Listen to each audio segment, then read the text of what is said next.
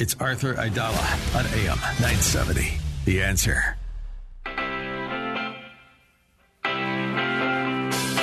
This is the Arthur Aidala Power Hour with quintessential New Yorker attorney Arthur Aidala, New York's go-to lawyer. He's here to share his stories from in the courtroom and around the city with interviews from high-profile guests and everyday folks calling in to talk about everything from politics, lifestyle, health and wellness, and more.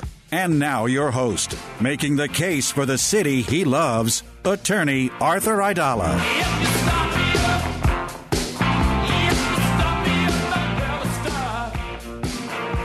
Monday evening in New York City, and I'm in a different location. I'm not in the office. I'm not in the studio. I am at the storied Friars Club on Friars Way, 55th Street between Madison and Park. And I get to look diagonally across the street at the Ferrari dealership and lust at the artistic beauty of the Ferrari, of which I shall never achieve. But, you know, I don't need a $800,000 car.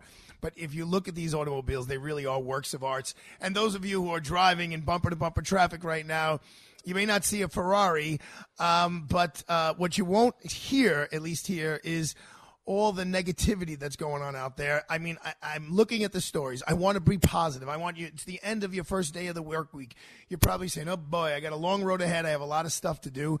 And I will say in the law firm, we have a lot of stuff to do. Those of you who just listened to John Katsimatidis and, you know, you heard Deputy Commissioner John Miller, who I know for a very long time, you know, you hear about 28 shootings in New York City over the weekend. That's, you know, that's just unacceptable. I believe there was 24 different incidents, and some of them, 2 people were shot.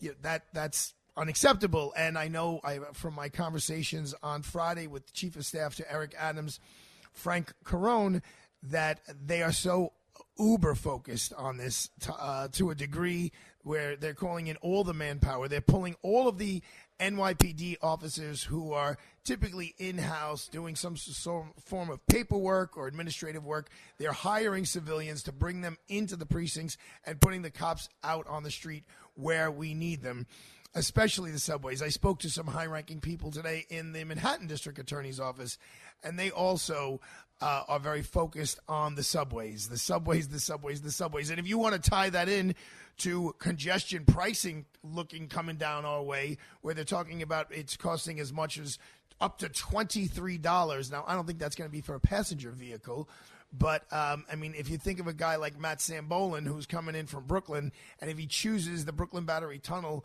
which I don't even want to look at how much it is because I just throw that on the E-ZPass, but that ain't cheap. And then you got to get the congestion pricing. I mean, it could cost you $30 to enter the city before you park. I mean, Matt, you got that kind of money you're throwing around? No, I do not. I mean, you look like you do. You look like $1 million. No. But, I mean, look, it's a hindrance to anybody who has to go into Manhattan. Well, the interesting part will be, so let's just play it out. Let's say we clean up the subways, and now the congestion pricing hits. Does it have such a chilling effect on those who drive below 60th Street coming into the city? Will you now be able to take a city bus and zip through? Will you be able to take a cab or an Uber and zip around town? I believe that is the idea. That's the theory behind this, is to inhibit folks from coming into Midtown. How about any town, any part of the town? The folks who are going to make a killing are the parking lots just north of 60th Street here in New York City, because people from who come down from Westchester, who come down from Connecticut, they're going to come and try to park on 62nd Street and 64th Street, especially on the east and west side, close to the train stations. So God bless them. They're going to do very well, unlike my buddies at the Hippodrome on 43rd and 6th, where, you know, you want to talk about seeing a lot of cars, Matt, right after when the pandemic started to wane and businesses started to open, but people were afraid to go on the subways. They went from having 400 cars a day to the maximum capacity, which is almost $700 a day. Now, if you also want to know, they went from charging $400 for a monthly spot to $700 from a monthly spot. So, you know, my heart doesn't exactly break for Johnny down there in the basement, who's been helping me out for all of these years. But to be filed under the positive stories for New York. There was a New York City half marathon this weekend. I think she drives me crazy. Joni was there and watched it. I know my best buddy, Noel Downey, ran in it. And what Noel told me today when I spoke to him to congratulate him, because I was online, I think it was last night, and I'm sitting at the kitchen table with Luca, and I see on Facebook that Noel ran the half marathon, and Noel and I are exactly the same age. We sat next to each other on the first day of law school. We've been friends ever since. And I'm like, wow, look, Luca, Uncle Noel ran another marathon. This is great. And I remembered, oh, I forgot something up in the attic. And, Matt, I walked up two full flights of stairs quickly. I'll say that quickly. And I got to the top. I was like, so. No half marathon. No, I'm not going to break out. But, you know, I did. I was very fortunate on a very personal note. Not only did I get to take my 4-month-old for a nice long walk on Sunday morning, but I ran into, on the street, of all people, me, Matt Sambolin and his beautiful wife and their beautiful daughter. And I was, I worked, Matt. I was in the office for a good 4 or 5 hours on Sunday. When are you not working? Now you sound like Marianne. Well, thanks to these devices we all carry with us. And, you know, when you do the type of trial work that I do, you are a little bit like a gynecologist. You never know when the baby's going to come. So I got a call early Saturday morning about a big case. And I had to go to meetings in the office yesterday for almost 4 hours. And like a gynecologist who misses birthdays and parties and anniversaries, I missed dinner with the kids, and that doesn't put me in the best of moods. There'll be a big case I think you're going to hear about tomorrow or the next day that we're working very hard on. But you know what warmed my heart, Matt, to show that we're a little bit on, like, the cutting edge of what's going on in the world? Tell me. Do you remember we did that story about the little girl who sang Let It Go at a bomb shelter in Ukraine? Very touching. Right, and Idina Menzel, who John Travolta so nicely screwed up her name, and then she became more famous than ever. Idina is the one who found that clip and put it out there, and it went viral. Well, that little girl, she's 7 years old. She got out of Ukraine. She escaped Ukraine with her brother, and she's with her grandmother in Poland. Her parents got stuck behind, and they had a big charity event in Poland to raise money for the folks in Ukraine, and she sang the Ukrainian National Anthem to forget about standing ovation. I mean, they were standing on their heads, and if you go online and you want to check it out, it's not very hard to find. Just put in Let It Go Bomb Shelter Ukrainian National Anthem, and she's dressed in a beautiful Ukrainian dress, and she is where is it, Joe? Oh, it's also on my Facebook. Oh, look who just walked in. Judge Mike Pesci is here. So I'm in the Friars Club. Let me just explain what's going on, especially those of you who are watching online. You're wondering why I'm wearing sunglasses. I came here, and, you know, in the studio, Matt Sambolin has me totally covered with everything I need, from water and snacks and honey and green tea and reading glasses, and in my office I'm surrounded. I'm like Fred Sanford. Those of you know Fred Sanford, you got the drawer with all the glasses. You have to keep trying them on to see which one's the right one. That's me. I have a very special person who works in my office, Christina, and another one, Diana, and they also need reading glasses. And sometimes, somehow or another, miraculously, I walk by Christina's desk and there are my reading glasses on her desk. But I'm not going to hold it against anyone.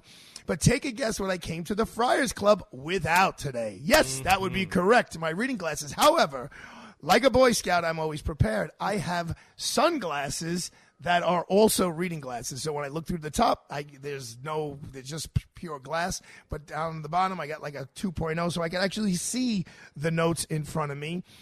So those of you who, thank you, Michael Boxer, my colleague from Poly Prep, who I know since I'm a tiny little boy. Let's see, are these going to? Oh, yeah, these do work. Oh, thanks, Mike. All right, so for those of you who are listening, you don't have to imagine me with sunglasses on anymore. You know, one of the things that I spoke about today with one of the heads of the Manhattan DA's office had to do with the homelessness situation and had to do with, I was saying how hard the NYPD is pushing to get the homeless folks, and they have a new, like, politically correct word for them, those without homes, I think. It's something like that. You know, out of the subways, and the person I was speaking to, well, where are they going to go? And apparently there is actually plenty of room for people who are without homes that are free, but they don't seek this out. I believe there's like 2,500 vacancies. They're city-funded apartments for folks to come in and take advantage of. They would also be provided some sort of mental health care and other social services. There's enough units to hold every person that's living on the subway streets, living on the subway or in the streets, and yet they don't avail themselves of those situations. And then some people, some nut job killed a bunch of homeless people, or a couple, I believe. We got to get it under control, folks. We're trying to keep it positive. There was a great article in the New York Times this weekend about Eric Adams and how, besides fighting crime, he's really doing a rah-rah treatment with Wall Street. He invited all the heads of the big companies like Goldman Sachs and Morgan Stanley to dinner at Gracie Mansion. They juxtaposed that to Mayor de Blasio, who really kind of shunned those people. De Blasio wanted to say, I'm the man of the little people, and Adams wants to say he's the man of all people.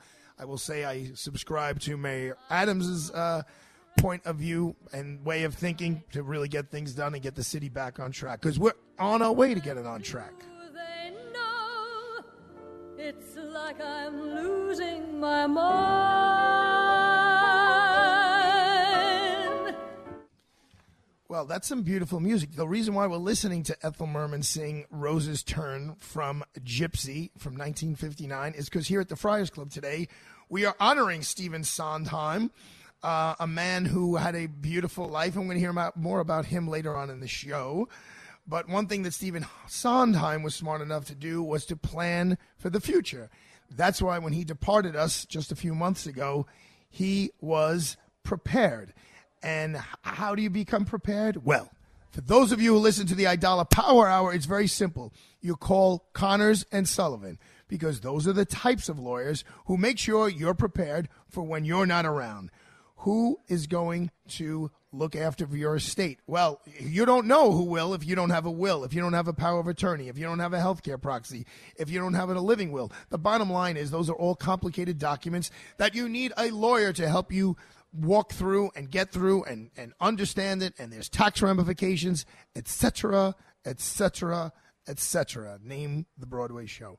The goal of Connors and Sullivan attorneys are always to protect your rights and your interests. They've been helping people like you plan their estates and protect their families for over 40 years, and they are willing to give you a free consultation. So visit them for no obligation at all.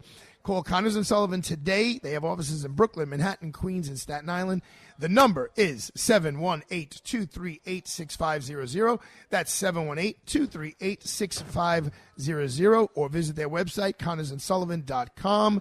And remember, folks, the biggest mistake when it comes to estate planning is not planning at all. Freehold Mitsubishi in Freehold Township, New Jersey is proud to be an automotive leader in our area and sponsor of the Arthur Aidala Power Hour. Driving ambition for 40 years in the United States, Mitsubishi Motors sees the automotive industry differently. Mitsubishi challenges convention with innovative approaches in the way Mitsubishi engineers and builds their vehicles. Just look at the all-new redesigned 2022 Mitsubishi Outlander, now in stock in all trim levels and all with the flexibility of third-row seating. Visit Freehold Mitsubishi today. FreeholdMitsubishi.com or call 732-863-2. 788. Here she is, boys! Here she is, world! Here's Rose!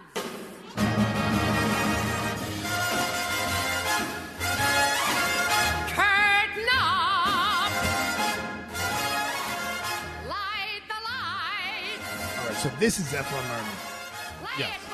All right, I messed up, folks. I do that a lot. You either got it.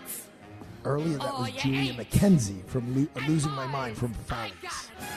This is Ethel Merman from Gypsy. You like it? Yeah. Ethel Merman got banned from singing God Bless America. I believe so, yeah. Yeah, because she did something 100 years ago that offended someone 100 years later. Give me a break. Someone who did not get a break, sadly, I did a little investigation into the Rikers Island inmate on Friday. I said there were 3 people who died at Rikers Island now. This one, thank God. I mean, it's sad that the man died, but it's not exactly a violent crime. He choked on an orange. But here's the sad part, and they're still conducting an investigation as to what really took place here. But according to reports, he was eating and he choked on an orange, and he was pointing to his throat that he can't breathe. He can't breathe. This is a 52-year-old man. His name is Herman Diaz. And there were no correction officers around to help. No one who was trained in CPR. Apparently, there were a couple of detainees who tried to help, but they weren't able to help. And he died right there in the prison, like in the middle of the day, not on the cover of darkness or in the middle of the night. And, you know, if you read the stories and you dig into it a little deeper, it all comes down to the fact that they don't have enough manpower. The correction officers don't. Benny Boscia, who's been a guest on this show, who's the head of the union, I mean, he's begging basically for more funding, for more officers. Flip side of the coin is that I don't think anyone's pounding down the door to become a correction officer. You don't make a lot of money. I was speaking to a very senior correction officer. She's been there a very long time, and she's like, Arthur, you'd not be out of your mind to take this job. Number one, you're in jail. Even though you're on the other side of the bars, you're in jail. You're working in jail. It's really not a pleasant place to be. As unpleasant as it is for the inmates, it's not that much more pleasant for the correction officers. So the only way you're going to attract more people, especially now with what's going on in America and what's about to happen in New York, which is, I think, inflation is going to go through the roof and the cost of living is going to go through the roof, is somehow or another raise the salary of a correction officer. If you want to, you're going to do a rough job, you should get some combat pay. And, police officers are exalted. Firefighters are, put on pedestals for what they do. And I'm not saying they shouldn't be, but correction officers are a vital part of our system, whether we like it or not. And it's not a fun job. It's not a pleasant job. Even the Department of Sanitation is they're marching in the parades, and when it's a snowstorm, we're all bowing down to them. Correction officers, I will stand up for them. I tried a case once as a prosecutor. Correction Officer James was escorting a guy from point A to point B, and a guy had a razor blade in his mouth and pulled it out of his mouth when he was uncuffed and sliced Officer James's face open for no reason. Fast forward 20 years, that happened right before the guy choked on the orange. That happened in Rikers Island, where an inmate sliced a correction officer. So that's one of the things that also this senior correction officer told me last week when I was in court. She's like, Arthur, she goes, our own lives are in jeopardy. We don't have enough manpower. I think they're short like 6,000 people, like not 600, not 60, 6,000 people from when they are fully staffed. So we need to figure out a way to entice more people to become correction officers, to make Rikers Island safer and more efficient. The fact that Herman Diaz's brother, the man who choked on a piece of orange while he was a detainee, he was still innocent until proven guilty. You know how his family found out about it? In the Daily News. No one picked up the phone, or no one looked at his file and said, well, who's the next of kin, or let's try to find the next of kin. And, I mean, they were devastated to learn about it in the Daily News. Look, we can keep our heads in the sand as long as we want, but no matter how much I try to keep things positive, it seems to always come back to crime, whether it's the homeless aspect of it, whether it's the Rikers Island incarcerated aspect of it. As we're on the air, I'm looking at this story. A 9-year-old tourist from Miami, got punched in the head right in front of Central Park today, and a doorman from the Plaza Hotel chased the guy down and caught him. It was like some 20-year-old. I mean, it's the vibe. So I was fortunate enough today to have former Mayor Rudy Giuliani in my office. It is no secret that we are representing him on some legal matters having to do with his law license. Judge Kamens and Judge Leventhal are his attorneys regarding his law license. His law license was suspended.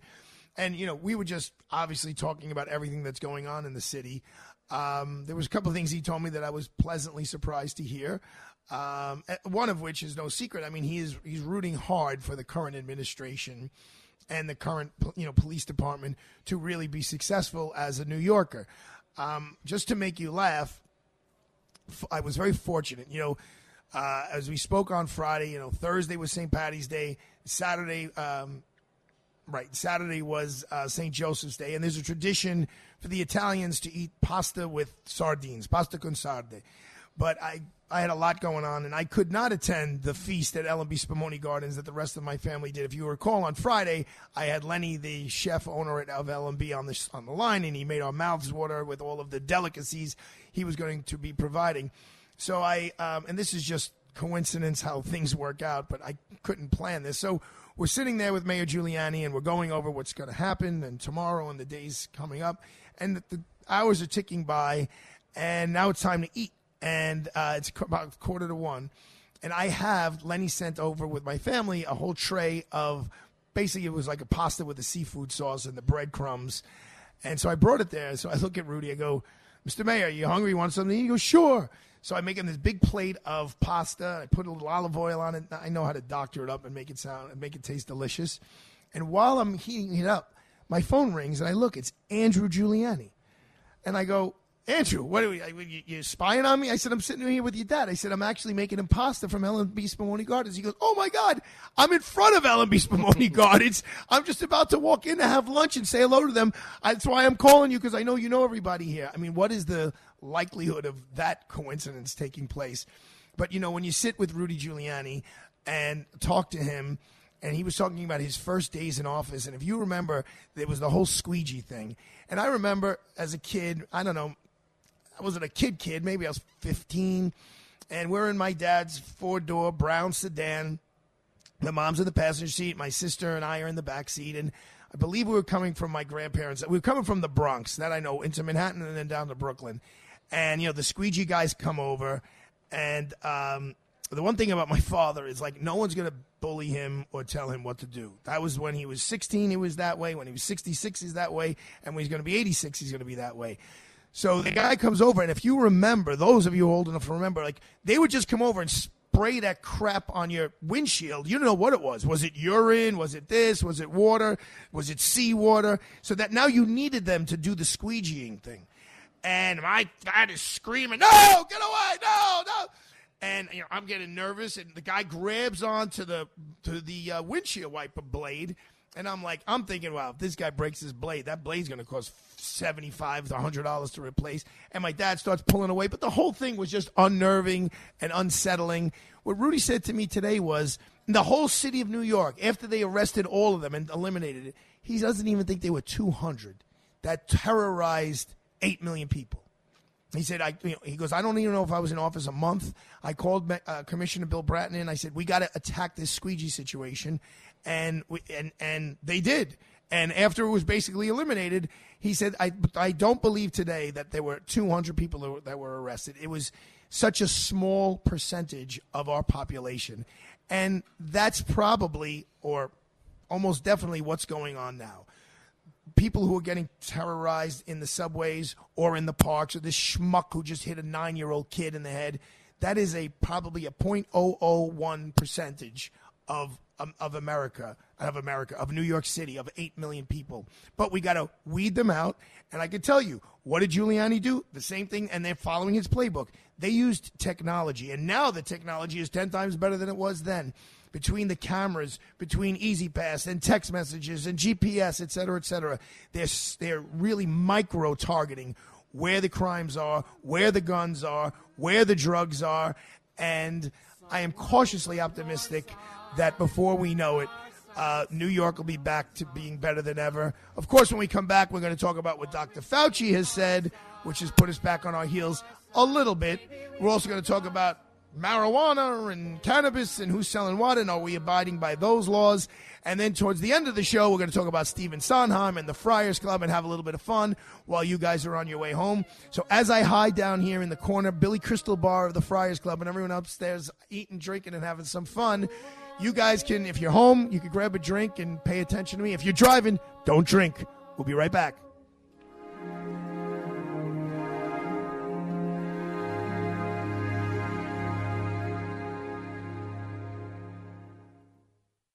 Hi, Jerry Hickey here. And Amanda Williams, and welcome to the Invite Health Buy One Get One Free Spring Sales Event. Buy any Invite Health product at suggested retail and get the second bottle free. This is a good time to talk with one of our nutritionists about Greens HX, supplying fruits and vegetables along with healthy probiotics and energy herbs. Just one of the many products you can double up on during the Spring Buy One Get One Free Sales Event. Give us a call to order by phone or to speak with a degreed healthcare professional 7 days a week. For Invite Health's Buy One Get One Free Spring Event, call 800-459-2272. That's 800-459-2272. Visit invitehealth.com for product information and retail locations near you.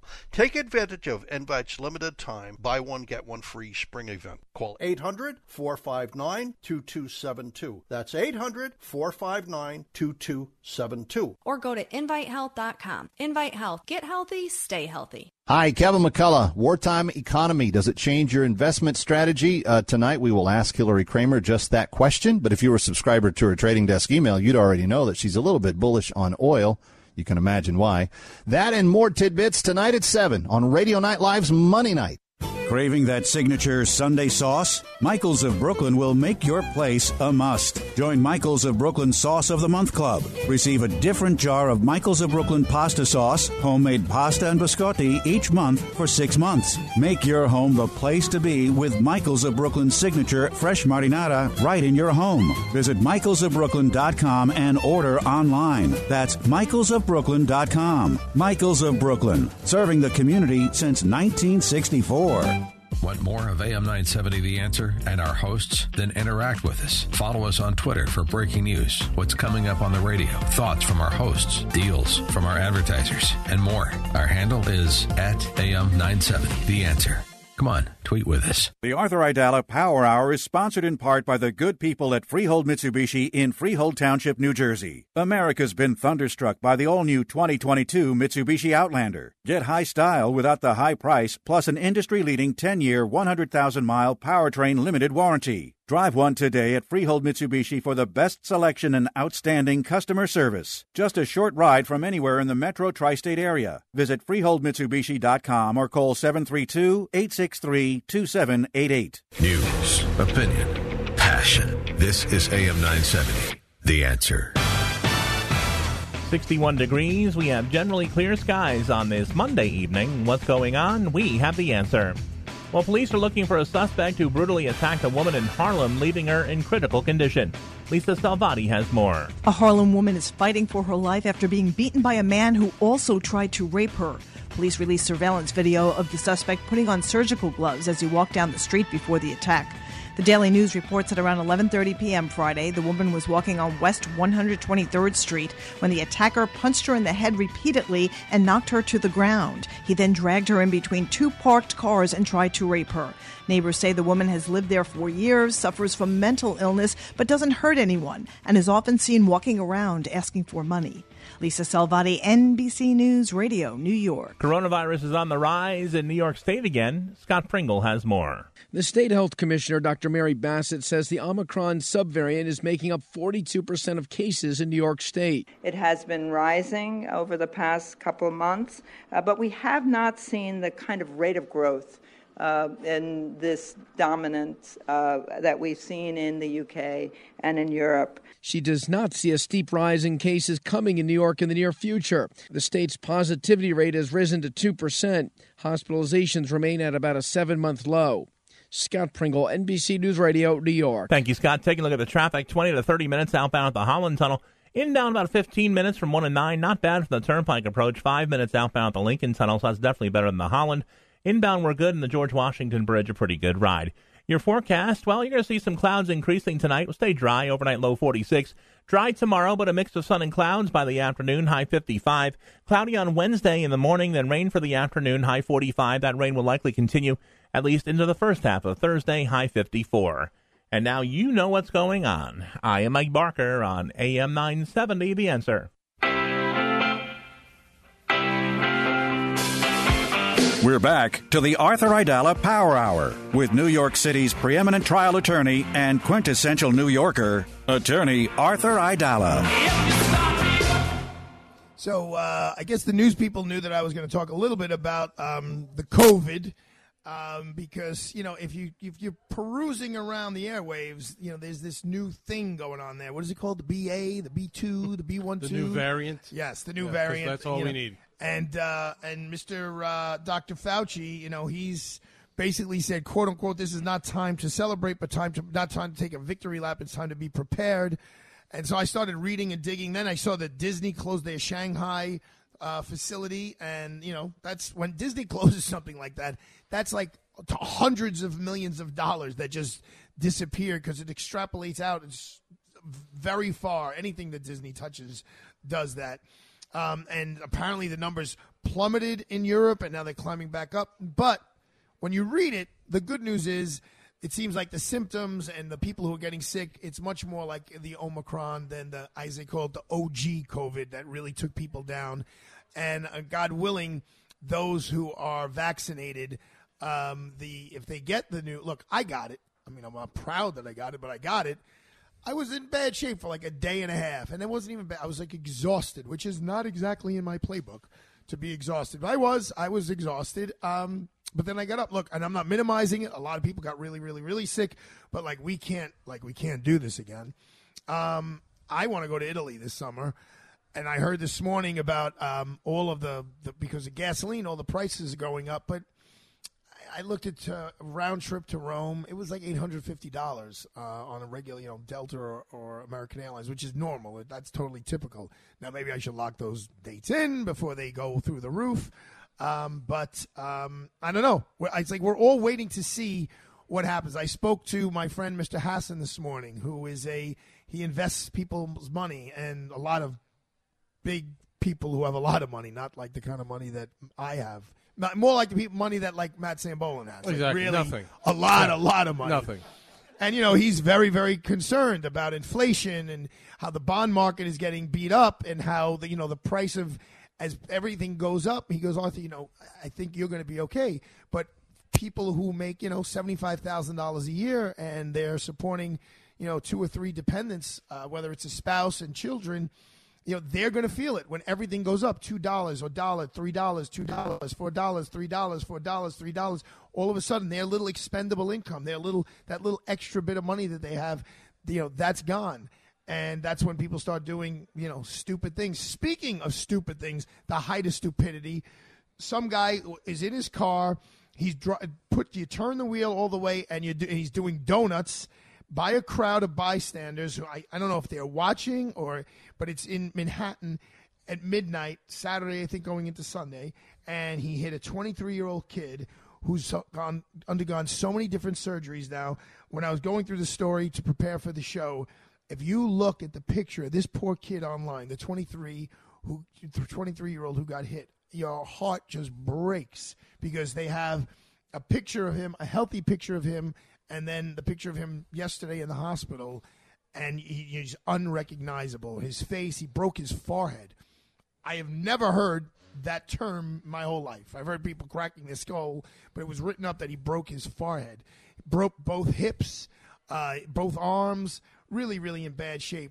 I mean, look, if you're going to do donuts, you got to know where to do them. So I will admit, now that the statute of limitations is run, I was in, and she's here tonight, and she can't hear this because she's upstairs, but I was in law school, and my friend, my very dear friend Annette, said, oh, don't worry, we're going out tonight, I'll drive. Okay, no problem, she's going to drive. So she drives us to the bar. And, you know, I have a drink or two, and I kind of lose track of Annette. And maybe 40 minutes later, she comes, not stumbling over, but clearly she's had, if she had as much as I did, she weighed a lot less. And she just goes, hey, Art, here's my keys. I'm like, what are you giving me your keys for? She's like, you're driving. Oh, I'm driving? Yeah. And I told Josh, Jeff, Mike, and I don't know, someone else that we're driving them too. I said, Annette, you have a Toyota Celica, a 2-door Toyota Celica. Well, fast forward, I now start ordering Diet Cokes, and I'm now, instead of me having a good time, and I mean, I'm 23. I'm not looking to drink Diet Coke, but that's what I'm drinking. I'm going to be the responsible one. At the night ends, it's 1, 2 in the morning, And many people, of the 8 people who were crammed in this car, their car was parked in the parking lot of the law school, CUNY Law School, on Main Street in Flushing, Queens. So, and they're in the car, and they're breaking my chops. They're idiots, because I'm the driver, right? They're cranking the music. I remember they're playing Eric Clapton and opening windows, and I'm like, guys, calm down, calm down. I get into the parking lot, and here's a Nets car. It's got some leased Toyota Celica, but the cute sports one. They're crammed in the bar in the back like it's a clown car, and I just roll up the windows. I crank the music as loud as they can. They don't know. They want to get out of their car, because my car, because all their cars are there. I turn the wheel all the way to the left. I put it in neutral. I floored it till the tachometer was in the red line and dropped it, dropped it into drive, and it's just going, ah! And they're bouncing. Their heads are bouncing on the glass, and I am getting sweet, sweet revenge. They then all poured out of the car, and the problem was is that I actually had to drive myself home, then take Annette inside, put her on the couch, make sure she had some seltzer, some coffee, cover her up, let her go to sleep, and in the morning she drove home. So I've done donuts, but not when a lot of people are around. That was a long way of me disciplining this schmuck who fled, by the way. He didn't stay. He hit the kid, and he's on the loose, and he's on the lam, and hopefully he will have at least the moral drive to come in and turn himself in. If not, the way technology is that we talked about in the last segment, between license plates and all the cameras that could follow him almost everywhere he goes, and if there's GPS in the car and GPS on his phone, they will find him. Lauren, do you want to say a quick hello? I have so many great guests here, and they're being very polite. Normally, they're a bunch of rowdy nuts. Mike Beauvais just walked in. Mike Beauvais runs the Department of Sanitation, but he doesn't want anybody to know that. He's been, Mikey, how many years have you been with the department? I'm in my 50th. He's starting his 50th year. So if you really want to know the weather, don't forget about the weather, man. They don't know anything about the weather. You want to know the weather? You look for the 831 union guys. They know. Those are the sanitation men. They know the sanitation workers. They know what the weather is going to be. They know if there's snow or there's not going to be snow, or if it's just a bunch of hype or not hype. But I will tell you, they did an unbelievable job this year. And, Mike, I just want to thank you and all of New York's strongest, because Mike, besides working so hard – yeah, we could give Mikey a round of applause. Besides Mike working so hard for the Department of Sanitation for all of these years, worked closely with all of the commissioners to make sure New York is clean and – clean of garbage and clean of snow and everything else that they do, by the way. You know, 9/11, they were unbelievable heroes.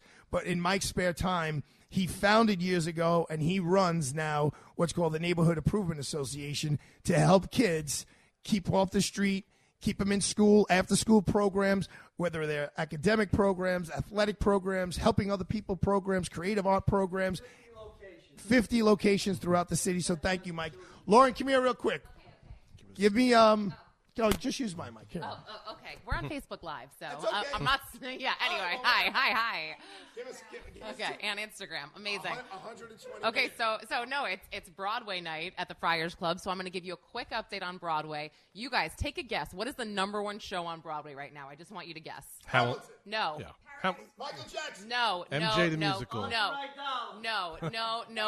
Okay, I'm going to tell you. It's The Music Man starring Hugh Jackman and Sutton Foster. Yeah. So I know, exactly. So go get your tickets to The Music Man, because if you get them now, you're not going to be able to go for another 6 months probably. I also want to say I just read an article about Ben Stiller starring in The Shining on West End. And you know what happens when shows go from West End. They come to Broadway after. Yes. So that, I feel like if we all say our prayers and we all cross our fingers, whatever, we'll see Ben Stiller in The Shining pretty soon. Wow. Is that good? Am I good? So can I tell you why? Can I tell you why I didn't? Can I tell you why I didn't buy my parents tickets to see The Music Man, of which I starred in 1985 when Mike Boxer was in the audience watching me? Are you Harold Hill? I was Harold Hill. Do you know much the hold on. Do you know much the tickets cost? No. $800 a piece. Come on, folks. So if to send my parents with all the things, with all the charges, it was almost $2,000. I said, Mom, I would love to buy this for you.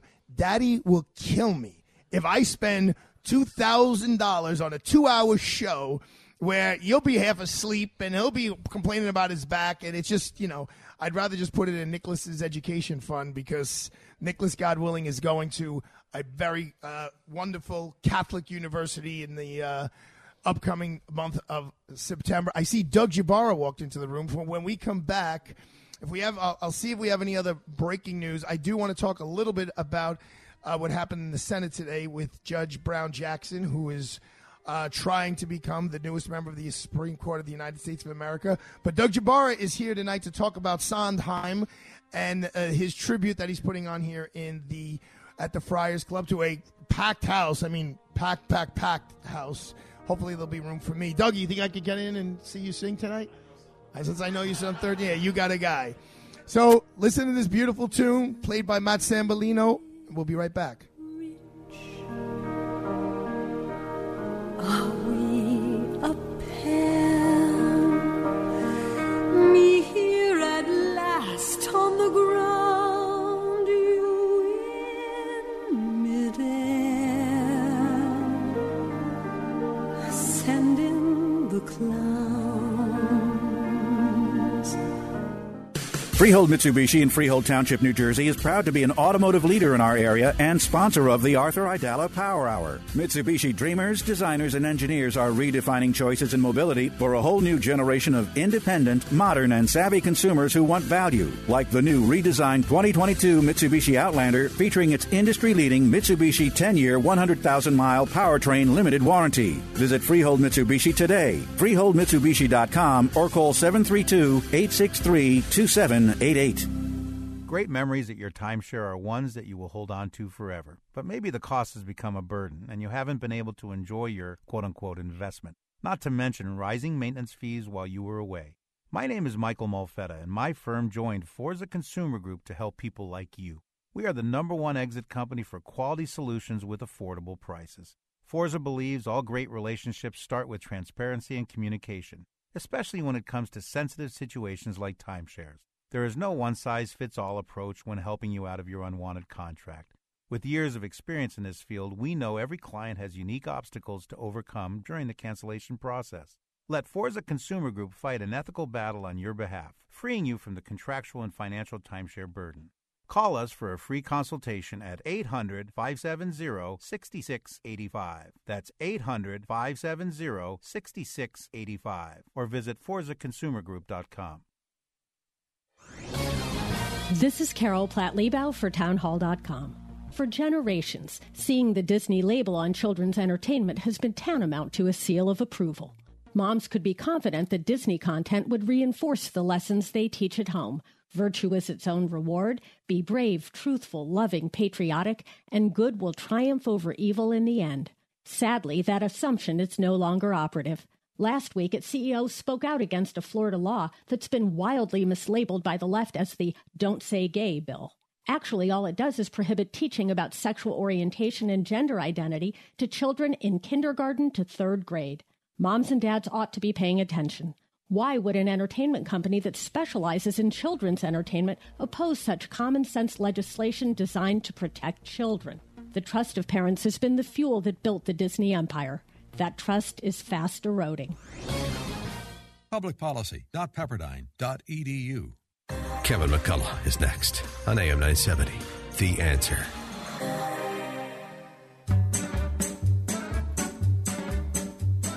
Something familiar, something peculiar, something for everyone. A comedy tonight. Something appealing, something appalling. Something for everyone. Fantastic. Comedy tonight. Zero must up. Amazing. So we're here at the Friars Club. This is Arthur Aidala, and I just had a special guest walk in who you can hear on AM 970 on Friday nights right after this. Come say a quick hello. On Friday nights with Kevin McCullough, Christine Nicholas with the Broadway Association. Thank you for doing this tonight. So it's the Broadway Association is in the house at the Friars Club on AM 970. Let's hear it. Amazing. Nice to meet you. So I'm so happy that Christine is here. Before we jump into the fun stuff, I just want to mention, number one, congratulations to the FDNY. They got two $75,000 Boston Dynamics robot dogs named Spot to begin search and rescue missions in the coming weeks. So they're going to experiment with that to keep firefighters out of harm's way. And on the legal side of things, Judge Brown Jackson, her confirmation hearings began today, and she made an opening statement. We're going to dig a little deeper into that tomorrow, and maybe we'll have a special guest on to speak of it.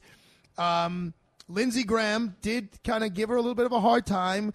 He said, even though I voted for your confirmation to go to the Court of Appeals, the United States Supreme Court is a whole new game, and we're going to have to reexamine everything. I especially want to know your thoughts and your philosophy about court packing, meaning adding more people to the United States Supreme Court. You seem to be backed by the left very strongly, by the far left very strongly, and that's one of their platforms is to add more judges to the court. I want to know if you had a rule on the court, if you have thoughts on that. Of course, these justices always dodge the question, saying I shouldn't answer questions about something that might come before the court.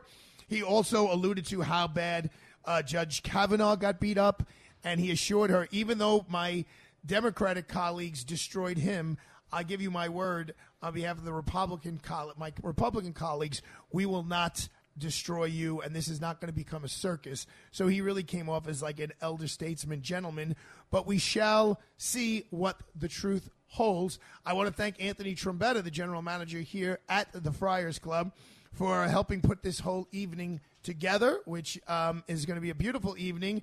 And when I took on this radio show and I spoke to Jerry Crowley, and everyone assumed, well, because I'm a lawyer, I'm just going to do law, law, law, law, law. I said, no, I want to do New York, New York, New York. Oh, that would be a good name for a song, New York, New York.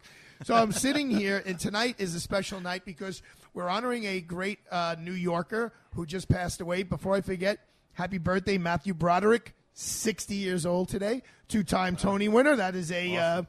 That is a Broadway minute moment. Sarah Jessica Parker, his wife, I believe they're in the Plaza Suite, which is at the Hudson Theater right now. I should just ask Christine, I'm sure. Christine, am I right? Yes, you're right. Okay, Christine said I'm right, so then I must be right. And so I have next to me is Douglas Habib Jabara, who I know, Lauren was just talking about The Music Man. That's the only show I was in that Doug was not in because he was... he had graduated and went to the University of Pennsylvania where he was going to be a doctor, and somehow or another now he's an actor and singer and ballet dancer. But, Doug, this is your premiere performance here at the Friars Club. Why Sondheim? You just came out with a new album. Why Sondheim? Tell us why, of all the artists that you've known and you've studied, from opera to theater to The Who, meaning Pete Townsend, The Who, why Sondheim? So it's it would have been Stephen Sondheim's 92nd birthday tomorrow. And I'm sure all the listeners know Mr. Sondheim unfortunately passed away this year, the day after Thanksgiving. That would be last year, but that's okay. Exactly. That's what you call a Doug moment. This past year. And we're here to celebrate his spirit and his life and his birth in song. Okay, but back up. Yeah. You have been producing an album for a better part of 2 years, all with it's what's it called? Right. It's called Swing, A Song of Sondheim. So talk to me. Okay, so it's actually 6 years in the making. Okay. And I knew that, but I wasn't going to expose you for being a procrastinator, but that's okay. Keep going. We can minus 2 years for the pandemic. So however, it's actually only 4. All right. I'll give you that. We started way back when, the summer of 2016, and Nikki Denner, who is playing the keyboard tonight, is responsible for the fantastic arrangements that the audience here at the Friars Club is going to enjoy. And we basically took about a year and a half. Every once a week we the question, Your Honor. Your Honor, the witness is not answering the question. Why you Rogers or Hammerstein, and why Sondheim? Why Sondheim? Because of his humanity. Because of you. He really he touched on the best and the worst of human characteristics. Tell folks who aren't so acquainted with a couple of his shows so they'll know it. West Side Story is his crowning jewel. So West Side Story, he actually only wrote the lyrics for. Okay. Right? He still gets credit for that. For sure. Lauren's giving you a big... West Side Story is actually in the show. Okay. I hope so. In the show. It's Doug and I were in West Side Story. I was Baby John. He was A-Rab. And I got to tell that story before we go. I'll tell you how much time we got, but keep going. So, tell them what else does Sondheim do? With Sweeney Todd, West Side Story, go ahead. That's right. Sunday in the Park with George. A funny thing happened on the way to the Forum, which was the music we were listening to in the intro. So he just touched on the human condition Did you see the show on Netflix, Tick, Tick, Boom, about Jonathan Larson, who wrote Rent? I did. So Sondheim was the guy who wrote Rent's kind of hero. Yes, he worked with Jonathan Larson and helped him craft it. And the gentleman that I think directed it is Lin-Manuel Miranda, and he also helped Lin-Manuel along the way. Lin-Manuel will be appearing at the Friars Club shortly in 2022. Fantastic. Yeah, he was super... He's doing a magic act. He's not doing anything. He's trying to take a magic... I'll be here for that. Okay. But no, he really cared about people, and he there's a really great post now on Instagram that shows all of the letters that people wrote to Mr. Sondheim and the responses that he gave to each and every one of them, carefully typewritten, some handwritten. And, he just cared about people. And he wrote about people, the good, the bad, the ugly. And his shows will be timeless because of that, because the human condition doesn't change. So the new West Side Story just came out. Between Christine and Lauren, did we like the new West Side Story? Christine, come here. I don't know. I mean, I think both the movie and the new West Side Story in theater, I'm more traditional. What can I tell you? But look, the music is the music. As long as the music still plays and Sondheim lives through the music, it's perfect, right? Lauren? I really like the movie. The stage version. Is it nominated for awards? Yes, it is. And the stage version, I know what you're saying, that was very edgy, and they had like text messages and iPhones. But you forgot my favorite show, Doug Company. Oh, that's my favorite. I know, and it's on Broadway. I was waiting for you to say it. It's the first show that I actually was in by Mr. Sondheim. Seriously? Yeah. That was the first show that I was ever in. I'm surrounded with performers. They don't know how to use the microphone. Sambolin's like losing his mind. This guy Tom, who I met 3 minutes ago, he's playing with all the dials. So here we are at the Friars Club. We have an unbelievable crew here, really. I mean, and of course, she drives me crazy. She's filming the whole thing. If anyone wants to turn on Facebook, Doug, to show you the never say never. This is the 50th anniversary of The Godfather, right? Mm. If you were told that an individual who won 5 Academy Awards, 6 Golden Globes, directed Godfather 1, Godfather 2, Godfather 3, Apocalypse Now, The Outsiders, amongst all the others, if you thought he had a star on the Hollywood Hall of Fame, what would you say? Of course. Absolutely. He just got it now. Otantu Unan. He's 81 years old. Wow. And he just finally got a Sambolin, I want you to chime in. I can't believe it. It's an anti-Italian thing. That's what it is. They're against the Italians and the Hollywood Walk of Fame. I mean, I'm glad he's still alive. And he's alive, and it's a big, this is 50 years this month. So you got 2 minutes. Tell whatever story you want. Keep the time in mind. Go, Doug Jabara. So Arthur Aidala is sitting next to me. The reason that all of this has happened is due to him. So I first of all want to express my thanks to you, Arthur, and to your family. Through the years, they have been nothing but a loving, supportive second family to me. That all started when we were doing West Side Story, and Arthur was playing Baby John, and I was playing Arab. 1982. Typecasting, because I am Lebanese. And unfortunately, I couldn't remember my lines. I still can't remember my lines to this very day. So I hope somebody's going to be in the audience prompting me. But unfortunately, we rehearsed. I said, Arthur, just one more time. He's like, Doug, I got to go home. I got to call my mom. I'm just going to have her put another plate of pasta on for us. Okay, we got to go. So I went that afternoon, and here's Chick. Chick with the red boa. Go, Chick, go. With the boa. That's my claim to fame is my boa. Well, he is definitely my second son. I know him since he's 14, and now he's 105. So. Welcome to the Arthur Aidala family show. We've been Jerry Crowley. I hope you're having a martini somewhere. Lago Trasimena in Italy, Sicily, and he's my joy. But it's fair to say, thanks to Doug coming into our house, it's been a household full of music, full of Broadway music, full of Sinatra, full of the standards. Thank you, Padre. Thank you, Chick. Thank you, Arthur. A lot of love, Doug. Would you say there's a lot of love in the Aidala Sempre household? Con cuore. Sempre con cuore. So we are here at the Friars Club tonight to celebrate the life of Stephen Sondheim. It's brought to you by Doug Jabara. Let's hear it, everybody. Woo! Thank you for my glasses, Michael Boxer. See you tomorrow. What the whole fucking ever-loving street.